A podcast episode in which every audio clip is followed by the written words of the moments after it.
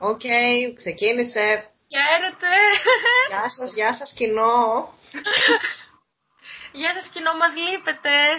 Ισχύει ότι μας λείπετε πάρα πολύ για τα θέματα που θέλουμε να συζητήσουμε σήμερα. Oh. Λοιπόν, κοινό, αυτή είναι η Σμαράδα. Γεια σας Σμαράδα. Καταρχήν να πω συγχαρητήρια για την εκπομπή σας. Oh. Oh. Πάρα πολύ. Άλλη μια φαν. Η Λέλη φαν που ήρθε εδώ πέρα να τα πούμε. Δείτε και το γατάκι.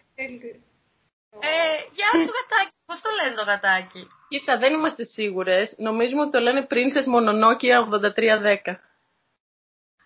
Όλο αυτό. Υπόκειο για τους φίλους.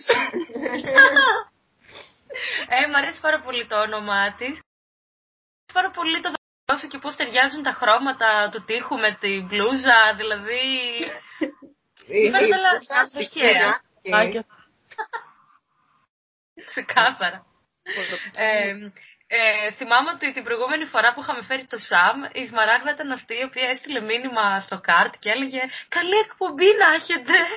Το Καρτ τώρα, κάτσε να του στείλω ένα μήνυμα, δεν μας έστειλε καλή εκπομπή. Ναι. Λοιπόν, Ασπα, μπορείς να ξεκινήσεις τη συζήτηση με την Μαράγδα όσο στέψει το ΣΑΜ. Μέχρι να μας απαντήσει. Που λες Μαράγδα, εδώ πέρα σε φέραμε για να μας μιλήσεις για διάφορα θέματα. Ε, όχι ότι δεν το κάνεις και στα σχόλια, βέβαια. Ε, αρχικά, όταν... Όχ, πού είσαι, γιατί μας έφυγες. Χριστέ μου. Όχι.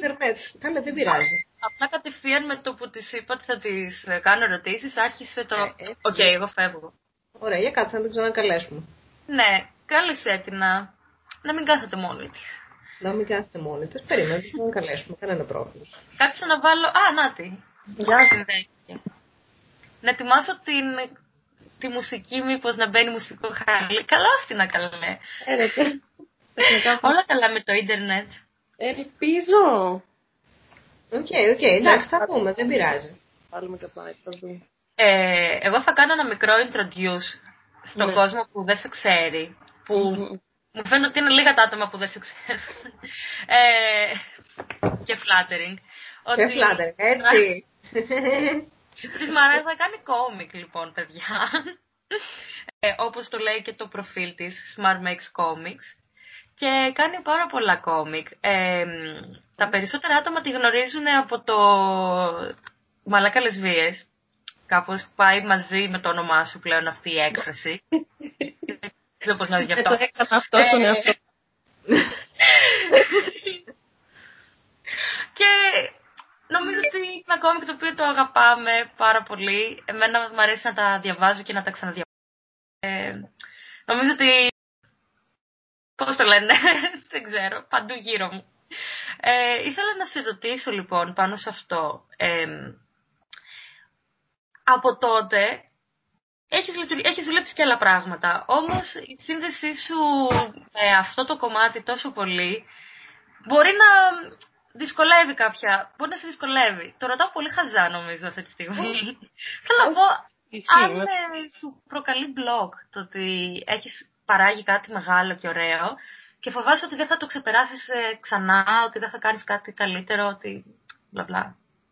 Αυτό. Ναι, η αλήθεια είναι ότι αυτό είναι ένα κόμικ το οποίο το ξεκίνησα το δύο χιλιάδες δεκατέσσερα ε, για να τοποθετηθούμε χρονικά ε, και ήταν, είχε πάρα πολύ καλή ανταπόκριση όπως είπες, το οποίο με χαροποιεί πάρα πολύ προ, προφανώς εννοώ. Ε, ήταν ένα κόμικ το οποίο έκανα επειδή ήθελα να το έχω εγώ σε έφηβο παιδάκι, ας πούμε, ή και μεγαλύτερη. Ε, ε, μου έλειπε πάρα πολύ και συνεχίζει να μου λείπει η εκπροσώπηση queer χαρακτήρων στα ελληνικά. Ναι. Ε, και είχα πάρει πάρα πολύ καλές αντιδράσεις που ήταν ε, αυτό που ήθελα κι εγώ, δηλαδή ότι μας έλειπε αυτό το κόμικ.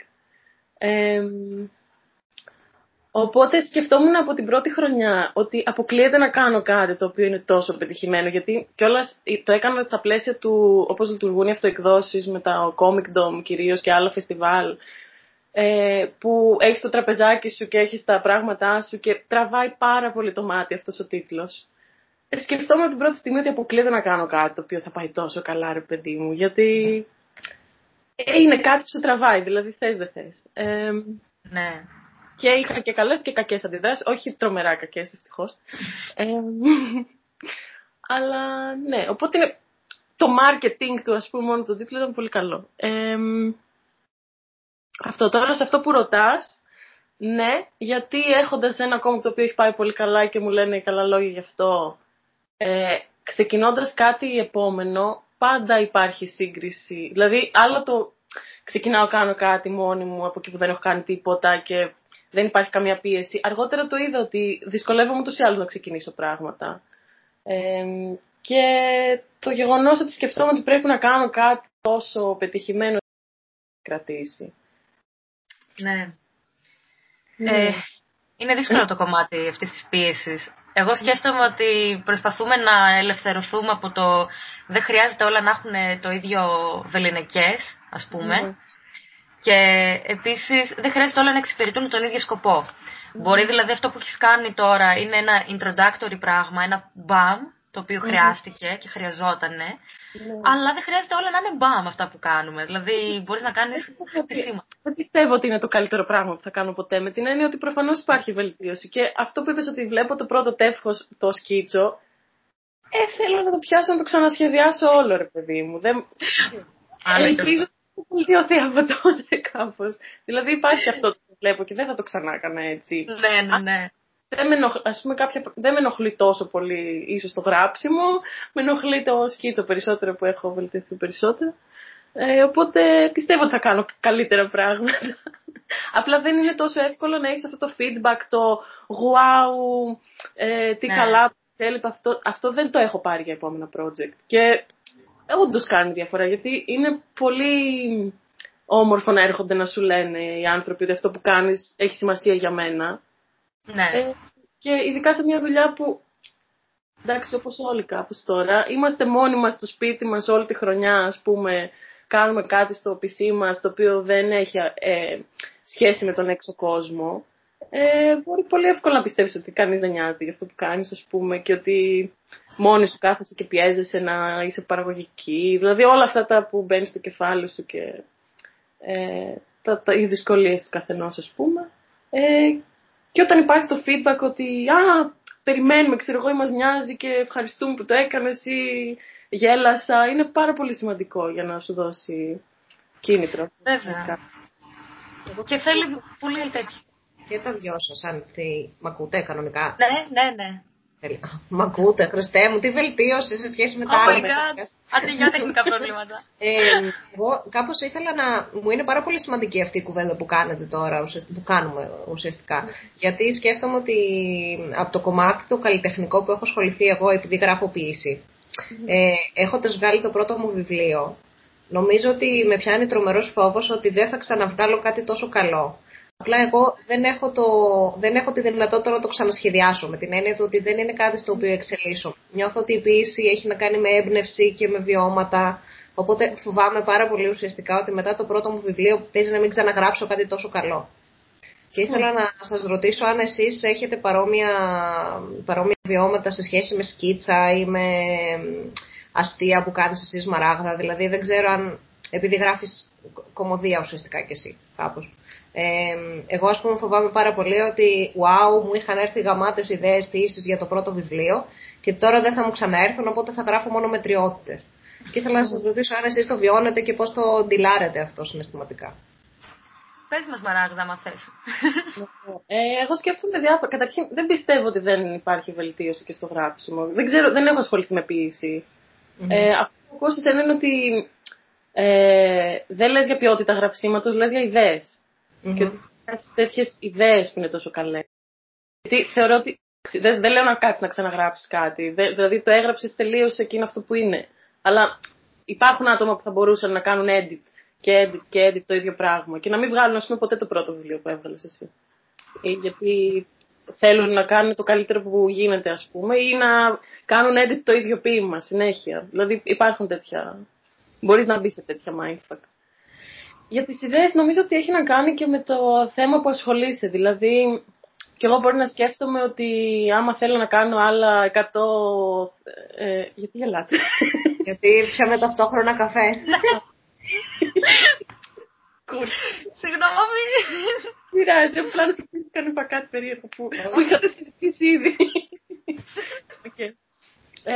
Ναι, δηλαδή σκέφτομαι ότι αν ήθελα να κάνω μόνο στριπάκια Μαλάκα Λεσβίες, ναι, κάποια στιγμή θα το βαριόμουν, δεν θα είχα καινούργιο υλικό.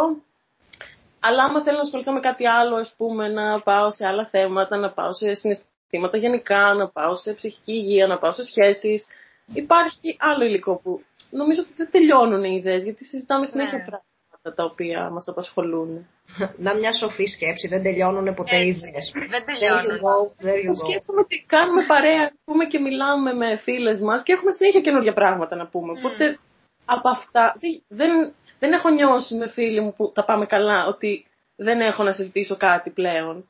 Οπότε και στην τέχνη νομίζω αυτά που συζητάμε μπορούν να μπουν και να, με καινούριο τρόπο επειδή το σκεφτήκαμε αλλιώς, επειδή θέλουμε να το εκτελέσουμε αλλιώς, να είναι ποίημα, να είναι ξέρω εγώ, θεατρικό, να είναι κόμικ, να είναι... Υπάρχουν και αυτά ξέρω εγώ. Ε, συμφωνώ σε αυτά που λες. Ε, εγώ θα έλεγα ότι συχνά... Αυτό που βλέπουμε από άτομα που ασχολούνται με τέχνη είναι... Βλέπουμε το, το δέκα τοις εκατό όλο αυτό που συμβαίνει στο κεφάλι τους πολύ συχνά. Δηλαδή ε, το κεφάλι μας δεν είναι γεμάτο από υπέροχες ιδέες, είναι γεμάτο από τέλειες, μέτριες και σκατά ιδέες. Και δεν είναι όλες μας ιδέες το ίδιο. Δηλαδή, οπότε δεν μπορούμε να παράγουμε συνέχεια την ίδια ποιότητα σε εισαγωγικά υλικού. Ε, τώρα... Ε, Φυσικά η έμπνευση δεν τελειώνει ποτέ, απλά είναι και το θέμα πώς θα σε αγγίξει και σε τι άλλη κατάσταση θα είσαι εκείνη την περίοδο. Εσύ μπορεί να θες να ξαναβγάλεις με την ίδια θεματολογία ποίηματα, αλλά να είναι διαφορετικά, γιατί είσαι ένα διαφορετικό άτομο πλέον και τα αντιμετωπίζεις αλλιώς τα πράγματα. Ε, νομίζω εκεί κάνω εγώ το παραλληλισμό με το αλλάζουν τα art style. Εσύ μπορεί να γράφεις με έναν συγκεκριμένο τρόπο και να θες να πειραματιστείς με έναν άλλο τρόπο ξαφνικά. Δεν είμαι σίγουρη. Εσύ, α, γιατί μου κάνεις έτσι. Σκέφτομαι, γιατί σκέφτομαι. Α, ότι δεν συμφωνούσες και λέω, α, κάτσε, μήπως έχει κάτι να δώσω. Όχι, όχι. Okay, okay. Ε, εγώ σκέφτομαι ότι είχα, είχα πάθει τρελό άγχος με το ότι δεν θα καταφέρω ποτέ ξανά τίποτα. Λες και έχω κάνει, τέλος πάντων. Ε, όταν είχα βγάλει ένα ζήν για το οποίο είχα δώσει πάρα πολύ κόπο και χρόνο, ε, εκείνο με τις ε, διαφορετικές τελικότητες που ήταν λίγο contradictory. Και, δεν θυμα... ναι. και τέλος πάντων ήθελα να βγάλω και νούμερο δύο και μετά κουράστηκα και είχα άγχος ότι δεν θα τα πάει τόσο καλά, οπότε σταμάτησα να ασχολούμαι. Και μετά άρχισαν και τα... και μετά άρχισαν και τα ενδιαφέροντά μου λίγο να αλλάζουν. Ε, δηλαδή, το γυ... όχι το γύρισα βιωματικά, oh, oh, oh, oh. αλλά... Ανακοινώσεις. Ναι, το γύρισα. αλλά όχι να σκέφτομαι, να... το ενδιαφέρον μου να γυρνάει προς άλλα σημεία. Ε, και μέσα από όλα αυτά προχωράμε τελικά, δεν ξέρω... Αυτό θέλω να πω. Πολύ συχνά βλέπω και πράγματα παλιά μου που θέλω να τα ξαναζωγραφίσω, αλλά επειδή χάνω πολλή ενέργεια μετά, προτιμάω να κάνω καινούργια από την αρχή. Αλλά κριντζάρω με παλιά μου πράγματα, τα βλέπω και λέω καλά τι έκανες και αρέσανε αυτά τα πράγματα, τι, τι. Δηλαδή... Αρέσανε όμως, είναι αλήθεια. Oh.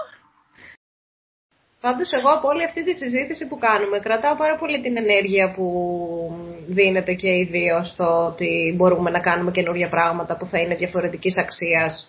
Είναι πολύ ελπιδοφόρο για μένα γιατί κάπως αυτές τις μέρες ειδικά το σκέφτομαι πάρα πολύ αυτό γιατί γράφω καινούργια πράγματα και δεν μου αρέσουν και είμαι σε φάση μπουχουχού, πένθος ότι δεν θα ξαναγράψω ωραία πράγματα. Οπότε κάπως κρατάω το ελπιδοφόρο ότι θα γράψω διαφορετικά πράγματα και θα έχουν διαφορετική αξία και... Ναι. Και σίγουρα θα συμβεί αυτό. Είναι έτσι πάει ναι. αυτό το πράγμα. Τελείως. Τώρα για το κοινό που θα μας ακούσει μόνο και δεν θα μας βλέπει, η Άσπα σήκωνε και κατέβαζε το χέρι της. Έκανε Α, ναι, σωστά. Όχι, κάτι συγγνώμη κοινό που δεν μας βλέπεις. Καμπύλες, είναι καμπύλες τα πράγματα. Θα βάρα με την Άσπα και το Καρτ. Τέλεια, τέλεια. Μπράβο, Μαράκη, που είσαι μέσα στο θύμο που εμείς δεν είμαστε. Λοιπόν, Μαράγα, έχεις κάτι άλλο να πεις, μου φαίνεται. Δεν ήθελα να πω ότι πέρα από το ότι σκέφτομαι για τα ποίηματα πούμε, που γράφεις, που έχουν να κάνουν με τα συναισθήματά σου και τα ψυχολογικά και την επεξεργασία όλη αυτή, πρώτον ότι τα βλέπεις με διαφορετικό μάτι κάθε χρόνο, ας πούμε, οπότε σίγουρα δεν θα σου τελειώσουν, δεν έχω καμία αμφιβολία. Mm-hmm. Ε, και δεύτερον ότι ίσως είναι έξτρα δύσκολο, γιατί στο πρώτο πράγμα που κάνεις αντλείς από όλη σου τη ζωή μέχρι τώρα. Οπότε αν έχεις ζήσει είκοσι τριάντα χρόνια και τα βάλεις σε ένα βιβλίο, μετά το, το, οι πέντε μήνες που έχεις ζήσει μετά και έχεις yeah. να δεις, το φαίνονται τίποτα ρε. Οπότε καταλαβαίνω και ότι σε πιάνει αυτό ίσως. Όπου είναι πολύ σπουδαίο αυτό που είπες τώρα. Είναι τέλειο. Okay, okay. Έχω μείνει, μπράβο. Είναι κάτι που δεν το χάσει. Δεν το σκεφτόμουν, γιατί αυτά τα ποίηματα που έχεις βάλει στο βιβλίο σου δεν τα έγραψες μόνο σε σχέση με από πέρσι μέχρι φέτος. Είναι πράγματα που έχεις πάρει από... Ναι, τώρα μου έχουμε τη συζήτηση. Αχ, και το βιβλίο σου μου αρέσει τόσο πολύ. Δεν το έχω τελειώσει, όλο κλαίω. Το έχω κλαίω. Διαβάζω λίγο και κάνω, εντάξει. Φτάνει σήμερα. Λοιπόν, τώρα εγώ θα ήθελα να ξαναφέρουμε την κουβέντα στη Σμαράγδα, γιατί νιώθω ότι πήρα πολύ χώρο. Οπότε, Ασπασία, θες να τη ρωτήσεις κάτι άλλο σχετικά με τέχνη? Θα ρωτήσω κάτι ακόμη σχετικά με τέχνη. Βασικά, πέρα από το να ρωτήσω, θέλω να πω ότι όντως η κατάσταση των... του ελληνικού κόμικ αλλάζει, αλλά μέχρι και πριν λίγο καιρό ήταν αρκετά πιο δύσκολα στο τι αφηγήσεις υπάρχουν και τι ματιές και τι ορατότητα, και έχουν γίνει και πολλές ανοιχτές συζητήσεις πάνω σε αυτά που πήγαινα παλιότερα και εκνευριζόμουν και τώρα δεν πάω πολύ. Καλά, τώρα δεν συμβαίνουν έτσι κι αλλιώς.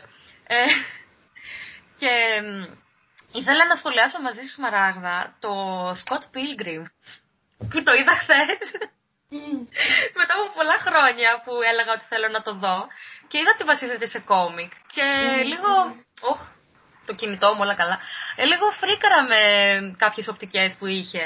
Ah, ε, okay. Εγώ φρίκαρα με το ότι αρχικά μου άρεσε πάρα πολύ ο τρόπος που παρουσιαζότανε, αλλά μίσησα το ότι ο κεντρικός χαρακτήρας πρέπει να παλέψει τους πρώην της κοπέλας που του αρέσει, και η κοπέλα που του αρέσει είναι απλά το τρόπαιο τελικά, ναι, σε κάποια φάση. Δεν την βλέπω πολύ ενεργή μες στην ταινία. Επίσης ενοχλήθηκα γιατί στα πρώην άτομα υπάρχει μια κοπέλα και mm. στην αρχή το είδα και λέω wow, έχει και πρώην κοπέλα, ξέρω εγώ, μια χαρά. Και τότε εκεί παίζει το by curious και το ότι πήγες μια φορά με γυναίκα και οκ. Okay. Δηλαδή υπάρχει τελείως by razor, ενώ ήταν, θα ήταν πολύ ωραία. Μια φορά να το... Θα ήταν πολύ ωραία ευκαιρία για να φανεί αυτή η κοπέλα ως ένας χαρακτήρας mm. που δεν είναι straight και δεν είναι κακό αυτό. Και ναι, υπάρχουν πολλά, υπάρχουν πολλά που λίγο με χτυπούσανε, αλλά μπορεί και να μην έχω πιάσει το νόημα. Οπότε αν εσύ... Λέω, γιατί το κάνει dismiss. Αυτά που είπες είναι πάρα πολύ σωστά, ξέρω, εγώ δεν ξέρω. Το κάνω τη μυς, γιατί φοβάμαι μην κρύβονται μερικές αλληγορίες. Δεν το κάνω τη μυς, απλά σκέφτομαι μήπως υπάρχουν αλληγορίες από πίσω. Του τύπου τον, ο τρόπος που τον βλέπει εκείνη και αυτός να παλεύει με τον τρόπο που τον βλέπει εκείνη. Ε, το πάω λίγο βαθιά. Είναι πολύ στάνταρ, η Ραμόνα είναι πολύ το κλασικό manic pixie girl, ξέρω εγώ. Ναι. Ε, και επίσης... Μια ερώτηση, συγγνώμη. Τι είναι το manic pixie girl, γιατί δεν το έχω καταλάβει ποτέ, αν μπορείτε να μου το εξηγήσετε. Είναι ένα είδος χαρακτήρα που είναι η τύπισσα η οποία είναι super ενδιαφέρουσα και τόσο μαγικά, μαγικιά και έχει την ε, alternative ζωή και wow. Ε, και... Αλλά ουσιαστικά ο μόνος ρόλος της στην ταινία δεν είναι να έχει ζωή η ίδια, είναι, να... είναι ένα... σπάει στη ζωή του πρωταγωνιστή, και να, ο οποίος έχει άτοσο μίζερη ζωή και ξέρω εγώ έρχεται αυτή με όλη την ενέργειά της και ναι, κουτίζει τη ζωή, ας πούμε. Ενώ αυτή δεν, δεν βλέπουμε μια πορεία για το χαρακτήρα το δικό της, ας πούμε. Ένα καλοπιστικό φυτό, ρε παιδιά. Μια καλαθέα, πώς την είπατε. Μια καλαθέα, ναι. Okay. Εγώ κάτι άλλο που ε, διάβασα, ας πούμε, πρόσφατα συζητήθηκε ο Scott Pilgrim στο Twitter. Έγινε ένας χαμός στην κόμικ σκηνή την αμερικάνικη που βγήκανε διάφορες ιστορίες ε, τύπου Me Too σε φάση με μεγαλύτερους ε, επαγγελματίες που έχουν σχέσεις με μικρότερες, οι οποίες δεν είναι απαραίτητα αν, ανήλικες, αλλά είναι λίγο στο όριο και κάπως υπάρχει μια πολύ έντονη δυναμική και βγήκαν διάφορες τέτοιες ιστορίες, ρε παιδί μου. Τώρα δεν θέλω να πω παραπάνω γιατί δεν θυμάμαι κιόλας. Mm-hmm. Αλλά αναφέρθηκε και ο Scott Pilgrim, γιατί ουσιαστικά ενώ είναι ένα κόμικ πάρα πολύ κλασικό και ταινία και πολύ αγαπητό κτλ. Που εμένα μου αρέσει πάρα πολύ, ας πούμε, το, το mix που κάνεις στα format.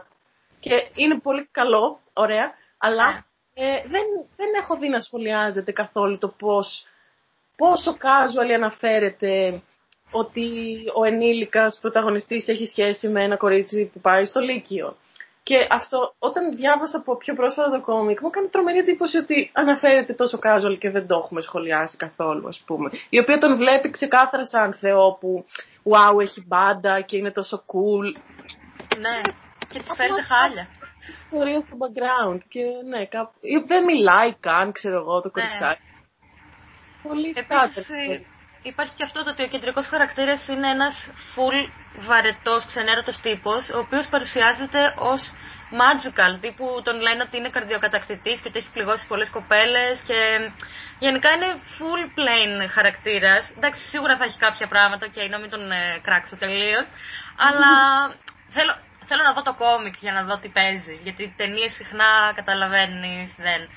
Ε, εγώ αυτό θέλω να το αναφέρω ως ένα παράδειγμα που θεωρείται ένα indie κόμικ, νομίζω. Δεν είναι τόσο... Είναι μια indie πλευρά στο υπερηρωικό κομμάτι, οπτική. Yeah. Και ήθελα να το αναφέρω σαν κάτι που μπορεί εναλλακτικός κόσμος να το στηρίζει, αλλά mm. κρύβει μέσα του επικίνδυνα ε, στερεότυπα της pop κουλτούρας και της απεικόνησης χαρακτήρων και ατόμων. Και του στισίματος μιας ιστορίας, έτσι. Δηλαδή, ο κεντρικός άντρας και γύρω-γύρω πλαισιώνεται από διάφορα, μπλα μπλα μπλα. Τέλος πάντων, δεν θέλω να μονοπολίσω με άλλο την κουβέντα σε αυτά. Θέλω ένα τελευταίο.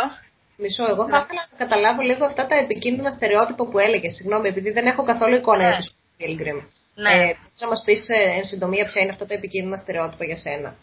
Γιατί ε, σκέφτομαι ότι θα μένα... και το κοινό, ξέρω εγώ, μετά και να τα συζητήσουμε στα σχόλια ή οτιδήποτε άλλο. Σωστά, σωστά. Ε, ναι, για μένα είναι στερεοτυπικό το ότι ε, η κοπέλα δεν μπορεί να έχει τη δική της... Ε, πώς να το πω...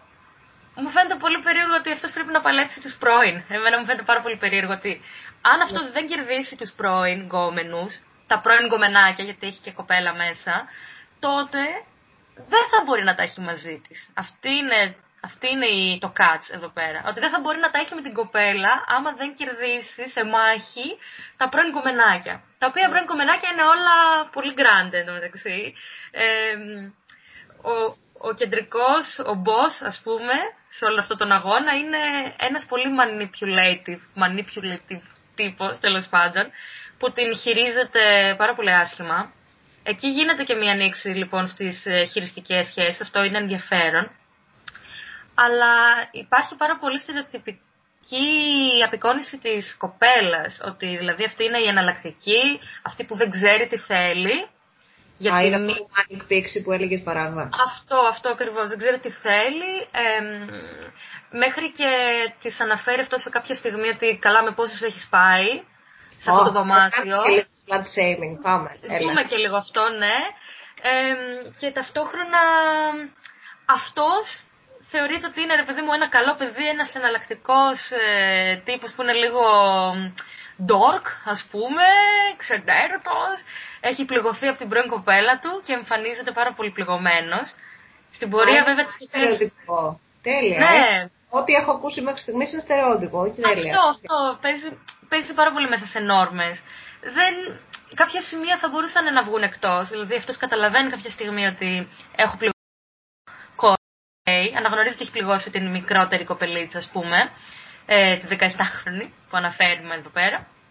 Και θέλω να βάλω και την παρένθεση ότι εμένα δεν με πειράζει τόσο πολύ η διαφορά ηλικίας και το είδος της ηλικίας ακριβώς, αλλά τις, οι δυναμικές. Mm. Δηλαδή νομίζω ότι και η Σμαράδα με αυτόν τον τρόπο το αναφέρει, ότι υπάρχουν άλλες δυναμικές στο ένα πολύ νεαρό άτομο να είναι με ένα μεγαλύτερο, γιατί το μεγαλύτερο μπορεί πιο εύκολα να κάνει... Ε, να χειριστεί το... Αυτό που είναι το κορτσάκι που δεν μιλάει καν και έχει αστεράκι. Και πας να έρθω όλος εδώ να παίζει με την μπάντα σου. Ναι. Και όλος είναι oh, απλά Ραμόνα. Κάπως ναι. Okay. Παρ' όλα αυτά είναι πολύ φαν ταινία, γιατί ναι, έχει πολύ ωραία τέτοια. Το φαν της ταινίας και ο λόγος που είναι τόσο ε, γνωστή και αγαπητή είναι ότι μπλέκει τα είδη, δηλαδή μπλέκει το κόμικ ναι. με το video game και στην ταινία μπλέκει την ταινία με το video game, γιατί παίζει ναι, μάχες okay. προηγούμενος και είναι πάρα πολύ αστεία και έχει κάποιες πολύ ωραίες ατάκες και μπλα μπλα. Εντάξει, εγώ ψήφικα να την δω πάντως από όλα τα πέντε, οπότε cool. Δηλαδή όταν τελείωσε η ταινία, εγώ ήμουν σε φάση σε μισό, αλλά σε αγαπώ και θέλω να σε ξαναδώ, αλλά... Και έψαχνα κριτικές στο ίντερνετ που να αναφέρουν λίγο αυτά τα θέματα τα... της pop κουλτούρας και τα στερεοτυπικά και δεν έβρισκα. Και ήμουν... Σίγουρα υπάρχουν και δεν έψαξα πολύ, μετά ανίσχαζα κιόλας, αλλά δεν το ξέρω. Θα περίμενα να τα βρω λίγο πιο εύκολα, νομίζω. Εγώ νομίζω, Άσπα, ότι ήρθε η ώρα να κάνεις Twitter και να σου πεις, Μαράγδα, ποια yeah. account πρέπει να παρακολουθήσεις για να βλέπεις αυτά τα American fight. Ναι. Νομίζω, ναι. Έχω ένα Twitter, αλήθεια. Το οποίο δεν το χρησιμοποιώ, οπότε ίσως να αρχίσω να μπαίνω αλήθεια. Και να γράφω. Όχι, ρε, αλήθεια, πιστεύω ότι γενικά πολλά πράγματα της uh, critical theory, της pop κουλτούρας υπάρχουν στο Twitter. Ενώ από τις Μαράγδα έχω τα ακούω συνήθως. Τα θέλω, τα θέλω. Σμαράγδα, θα μας κάνεις μια λίστα μετά ή και τώρα ή στα σχόλια μετά, όπου θέλετε. Στα σχόλια, άμα θες, θα ήταν ενδιαφέρον άμα ήταν να βάλεις κανένα Twitter account που κάνει καλή ναι. κριτική πράγματα. Και αν δεν χαωθώ πάρα πολύ, θα το κάνω. Ωραία, ωραία. Και θέλω να τελειώσω, επιτέλους, και συγγνώμη που παίρνω το χρόνο εντωμεταξύ, γιατί θέλουμε να πούμε και κάτι ακόμη. Θα πω μόνο ότι ετοιμάζετε και κάτι εσείς οι δύο μαζί και θέλω να μας πείτε δύο λόγια για αυτό το κάτι το υπέροχο, αν okay. θέλετε. Ε, Μαράγδα, που πες. Εγώ μιλάω πολύ. Όχι, εγώ μιλάω. Μίλα μας, Μαράγδα, εσύ είσαι εδώ. Εσύ είσαι guest. Ωραία. Ωραία. Θα κάνουμε, όχι, κάνουμε ένα παιδικό βιβλίο, το οποίο το έχει γράψει το Καρτ και εγώ δουλεύω την φωνογράφηση αυτόν τον καιρό. Ωραία. Ναι, και είμαι πολύ ενθουσιασμένη γιατί ε, όπως όλα τα όμορφα project το ανέλαβα σε φάση που δεν ήθελα καθόλου να αναλάβω καινούργιο project. Γιατί δεν προλαβαίνω, δεν προλαβαίνω, δεν προλαβαίνω και μου λέει το κάθε έγραψε ένα παραμύθι και το διαβάζω σε φάση εντάξει, αλλά δεν θα προσφερθώ να το εικονογραφήσω. Προφανώς γιατί δεν προλαβαίνω και το ερωτεύτηκα και κάπως... Ναι. Και αυτός σαν πρώτο πράγμα με έχει αγχώσει πάρα πολύ, παιδιά, γιατί είμαι σε φάση έγραψα κάτι, το έστειλα, το ερωτεύτηκε και μετά είμαι σε φάση μου, και άμα γράψω και κάτι άλλο και δεν το ερωτευτεί. Ωραία. Επειδή γενικά εμένα το όνειρό μου αυτό το βιβλίο είναι να γίνει τριλογία, τέλος πάντων, να γράψω άλλα δύο μικρά βιβλιαράκια.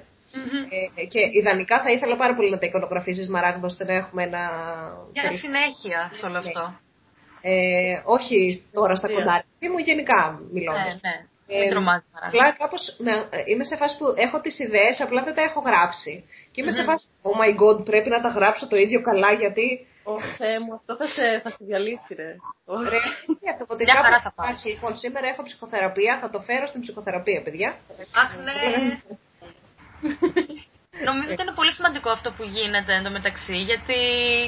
Είναι σαν να πηγαίνουμε στη ρίζα του κακού πολύ συχνά, γιατί πολλά πράγματα, στερεότυπα ξεκινάνε από τα παιδικά παραμύθια και mm.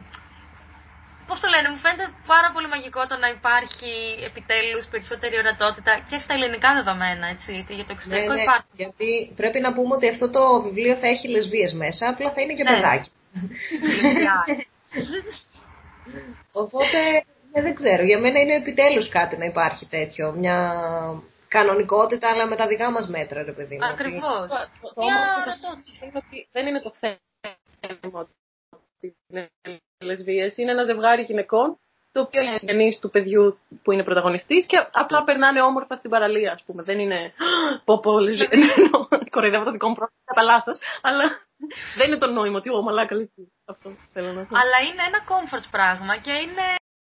Κάτι που φέρνει εφορία τελικά. Ναι, σε πολλά άτομα ναι. τα οποία μπορεί να μην μπορούν να δουν τα παιδάκια συγγενείς τους ή που φοβούνται ότι τα παιδάκια θα κρίνουν ή κάτι τέτοιο. Ναι.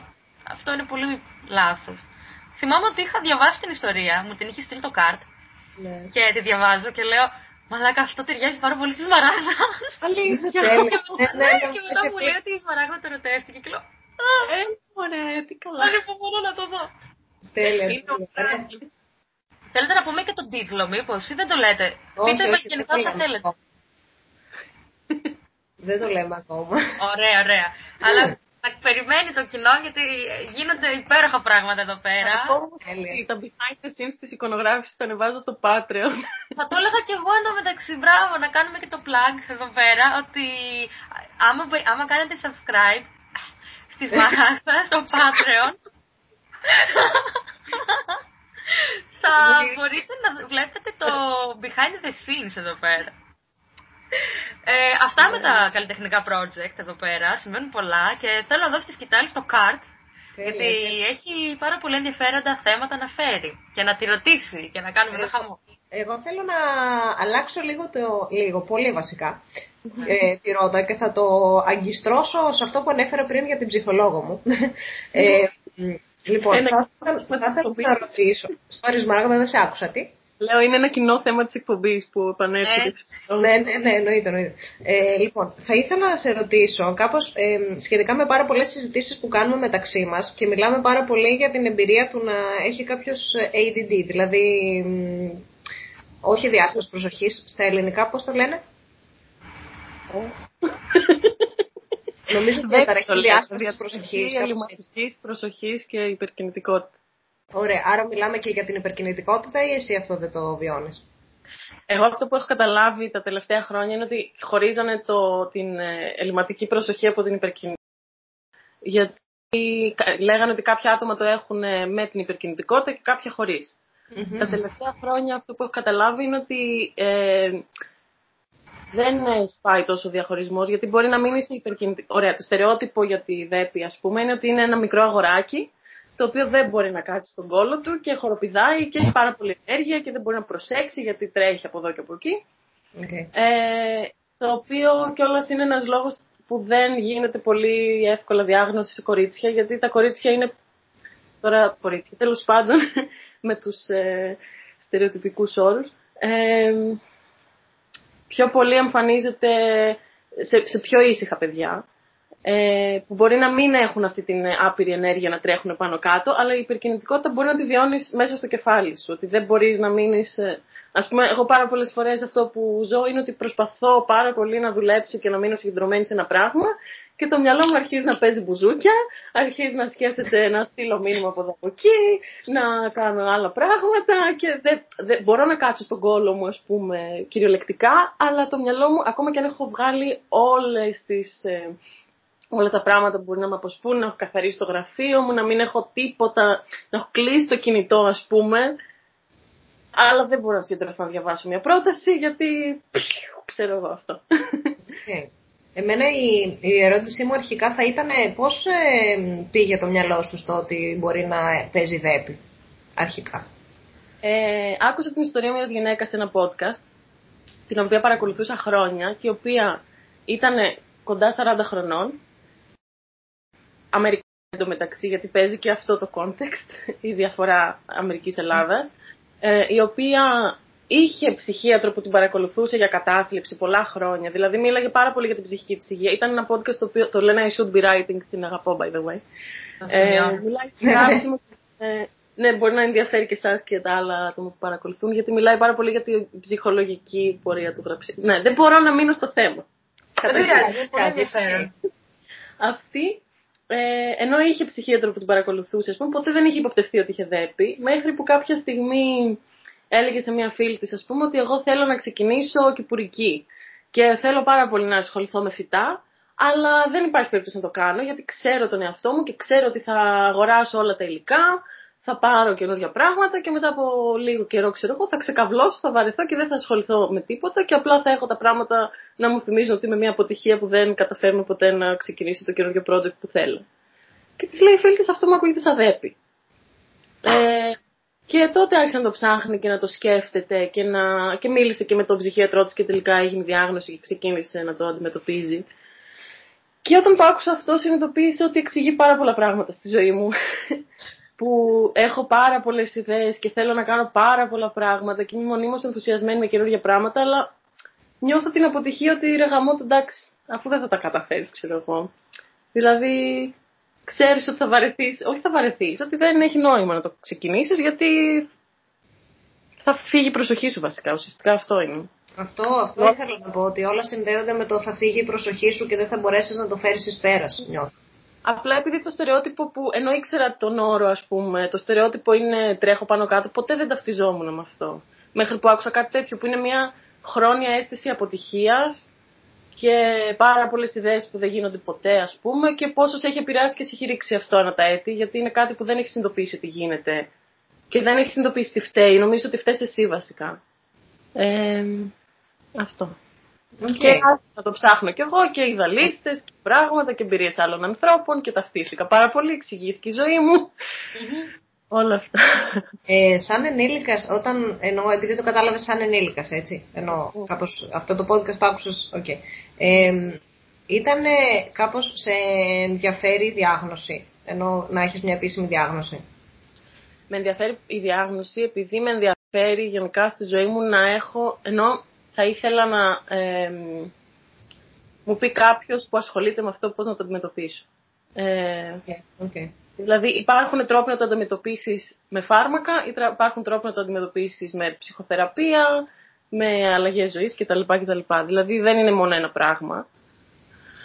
Αλλά αυτό που συνδέεται με το ενήλικας που είπες είναι ότι στην Ελλάδα κυρίως και οι ψυχίατροι θεωρούν ότι είναι κάτι που αφορά ανήλικα άτομα. Ε, οπότε δεν, ε, δεν είναι εύκολο να βρεις βοήθεια από επαγγελματία ε, αν το καταλάβεις σαν ενήλικας, δυστυχώς. Δηλαδή μπορεί να υπάρχουν ε, επαγγελματίες που ασχολούνται ας πούμε, με αυτό, αλλά ασχολούνται κυρίως με παιδάκια. Εγώ οπότε αυτό... είναι κάτι που έχω χάσει αυτό. Αυτό ήθελα να σχολιάσουμε πάρα πολύ, γιατί έχουμε συζητήσει πάρα πολύ με τη Σμαράγδα τη διαφορά κουλτούρας σε σχέση με την Αμερική και την Ελλάδα. Mm-hmm. Και κάπως...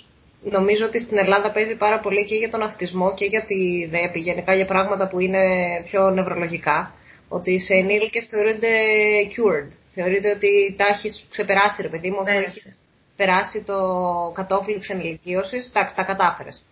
Ναι, Τύπου... δηλαδή αυτό δεν βγάζει κανένα νόημα, έτσι. Δηλαδή ότι μέχρι πριν τα δεκαοκτώ, ας πούμε, μπορεί να ε, βγάζει νόημα να μην μπορείς να κάνεις τον κόλο σου, αλλά πέρασε την ενηλικίωση, τελείωσε.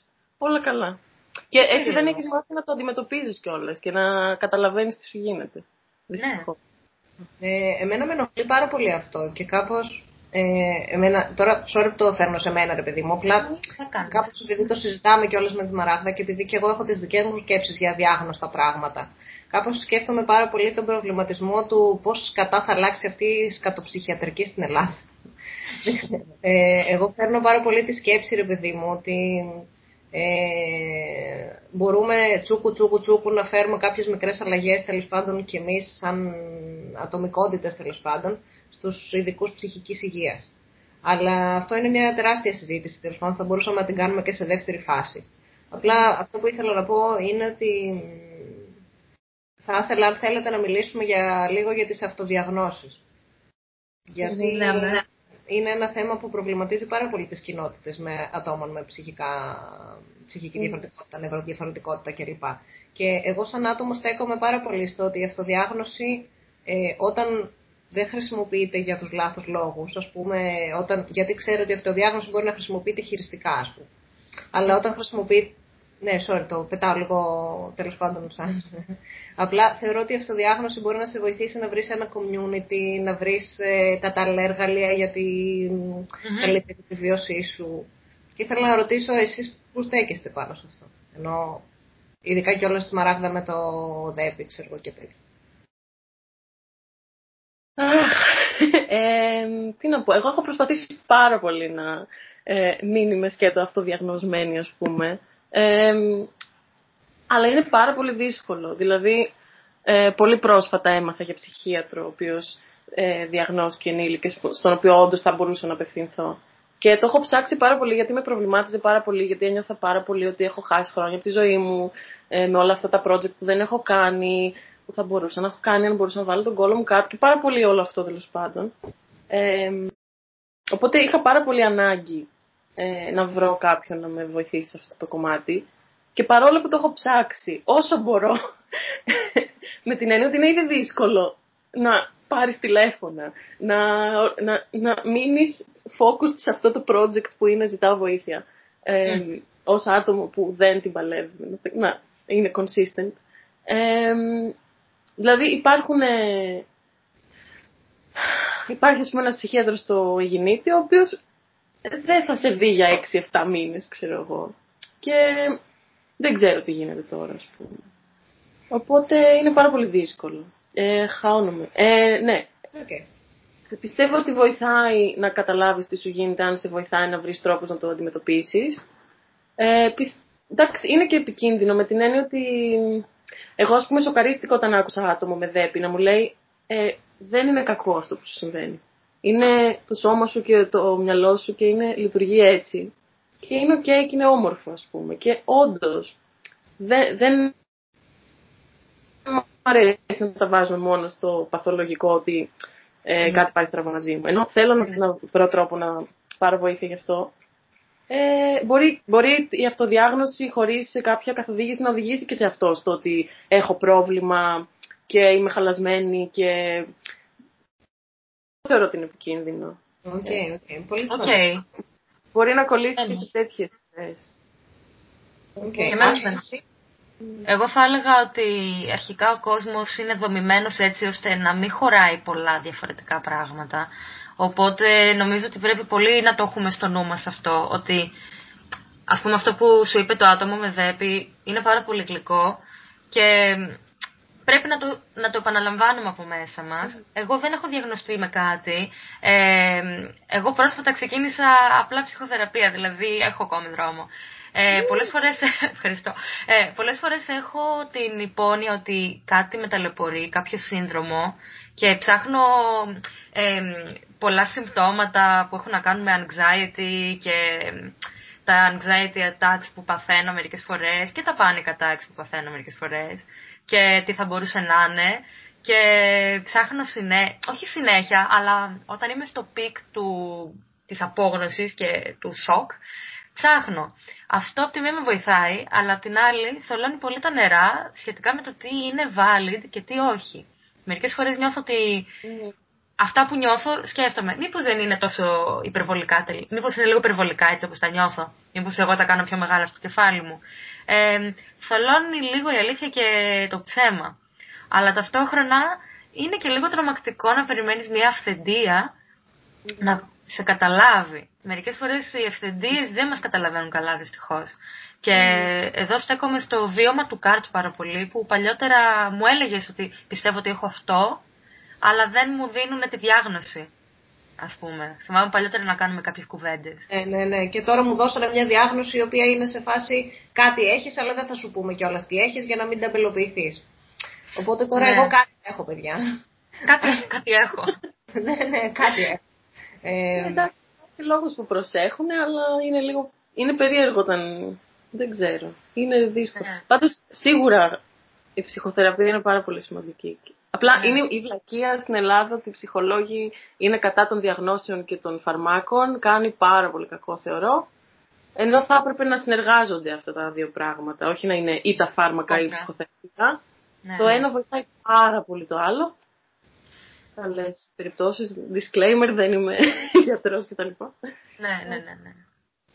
Ε, λοιπόν, ήθελα να σας πω ότι φτάνουμε στο τέλος της εκπομπής μας και αν θέλετε να μιλήσουμε λίγο για αυτή την καλαθέα.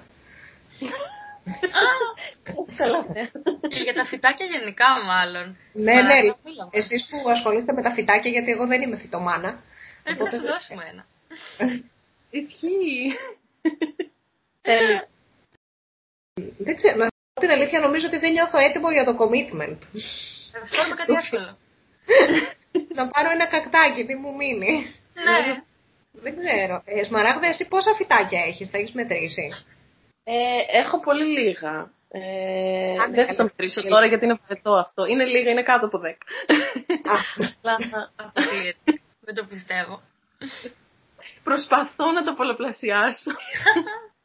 Απλά ήθελα να πω ότι είναι ένα πάρα πολύ όμορφο πράγμα μέσα στο lockdown που το είδα και από το προηγούμενο πόσο χαρά μου έδωσε να βλέπω να μεγαλώνουν. Ε, δεν είχα γάτα στο προηγούμενο lockdown.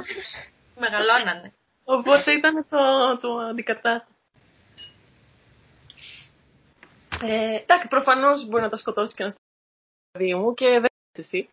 Ε, αλλά δεν ξέρω, μου δίνουν πάρα πολύ χαρά. Είναι... Είναι ζωντανά πλάσματα χωρίς τρομερό commitment πάντως. Ισχύει. Ε, εγώ έχω να καταγγείλω ότι η Σμαράγδα συνέχεια μου στέλνει μηνύματα και μου λέει ε, αυτό, το τάδε φυτό μου έχει αυτό, τι να κάνω, τι να κάνω. Και η άλλη καταγγελία είναι ότι κλέβει φυτά. Δεν τα κλέβει φυτά, κυρία. Αλλά βγαίνει βόλτες και μετά μου στέλνει φωτογραφίες και μου λέει κοίτα τα κλαράκια. Προσπαθούμε να κάνουμε γκερίλα και εδώ πέρα.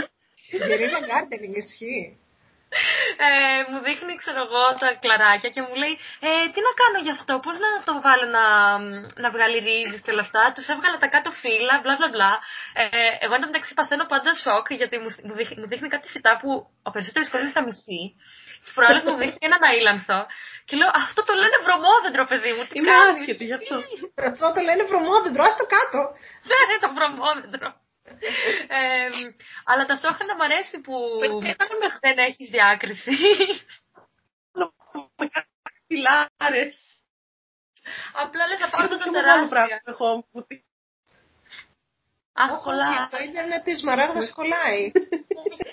Τα πήγαμε τόσο καλά. Κολλάει πάρα πολύ. Εμένα με πιάνει λίγο το σοκ ότι δεν υπάρχει σχεδιασμός εδώ πέρα και παίρνει ό,τι να είναι και τα βάζει όλα μαζί. Όχι, θα σου πω γι' αυτό, γιατί έχει να κάνει και με τη ΔΕΠΥ, πιστεύω. Ε, έκανα μαθήματα κυποτεχνίας ε, ε, πέρσι, πρόπερσι, μια φανταστική δασκάλα, να το λέμε και θα να το ακούσει. Ε, ε, και δεν θυμάμαι τίποτα, έμαθα κάποια πολύ βασικά πράγματα, αλλά εγώ είχα πάει με όλη, την, με όλη τη χαρά, ρε παιδί μου. Και τότε δεν το είχα να ασχοληθώ πολύ, δεν είχα να... Ε, κάνω και τρομερό investment οικονομικό στο να πάρω γλάστρες και παρακολουθούσα κάθε μάθημα και κράταγα όλες τις σημειώσεις, ας πούμε, και είχα ενθουσιαστεί με αυτά που μάθαινα. Και κάποια στιγμή μας έβαλε να κάνουμε σχεδιασμό του πώς θα θέλαμε να είναι το μπαλκόνι μας. Και εκεί σταμάτησα να παρακολουθώ, ρε, γιατί ήμουν σε φάση πρέπει να πάρω αποφάσεις. Και όποια απόφαση παίρνω δεν ξέρω πώς να την πάρω. Ε, ήταν πάρα πολύ overwhelming και αυτό γενικά με σταματάει στα πράγματα. Και ήταν, μας έβαλε homework και δεν μπορούσα να το αντιμετωπίσω. Γιατί δεν ήξερα πώς να κάνω commit, με ποια κριτήρια, πώς να το κάνω όμορφο. Μου ήταν τόσο τεράστιο που δεν την πάλεψα. Οπότε νομίζω το μόνο που, δουλεύει, που έχει δουλέψει για μένα είναι ότι παίρνω ένα φυτάκι. Α, και δεν γουστάει. Άμα ναι, χαρό. Και, και από τη στιγμή που κατάλαβα ότι μπορώ να τα πολλαπλασιάσω κάποια από αυτά, τέλος πάντων, απλά με το να παίρνεις ένα κλαράκι και να το βάζεις σε νερό, έχω ενθουσιαστεί γιατί είναι low effort. Ναι. Είναι τζάμπα άμα βγαίνετε στον δρόμο και βουτάτε κλαδιά από το κελί. Δεν το, δεν το χέζω, ξέρω εγώ. Παίρνω ένα κλαδάκι, το σοδάκι με σε φάση πόπο, κάνω έγκλημα αυτή τη στιγμή. Να το κρύψω. Ναι, αλλά έχω γεμίσει τη βαθμίδα που είναι με κλαδάκια και κάποιοι έχουν αρχίσει να σκάνε ριζούλες και είναι τόσο, δηλαδή μου δίνει τόσο μεγάλη χαρά αυτό το πράγμα. Οπότε... Εύχομαι να βάλεις και λαχανικάκια και να τρως. Ρε, αυτό θέλω, αυτό θέλω. Τέλειο. Λοιπόν, φίλες, πρέπει να σας διακόψω λίγο γιατί θα είναι πολύ μεγάλο το βίντεο μας για να ανέβει. Ναι, ναι, ναι, ναι, ναι. Μια οπότε... μέρα θα κάνουμε ξανά μόνο για φυτά και... μαζέψουμε όσο κοινό θέλει να ακούσει για φυτά και να κάνουμε ένα live. Έτσι, λοιπόν, ναι, ναι. Φυσικά να κάνετε εσείς μόνες σας ένα live κυπουρικής. Ναι, ναι, ναι, ναι. ε... το registration, πείτε γεια στο κοινό. Γεια στο κοινό.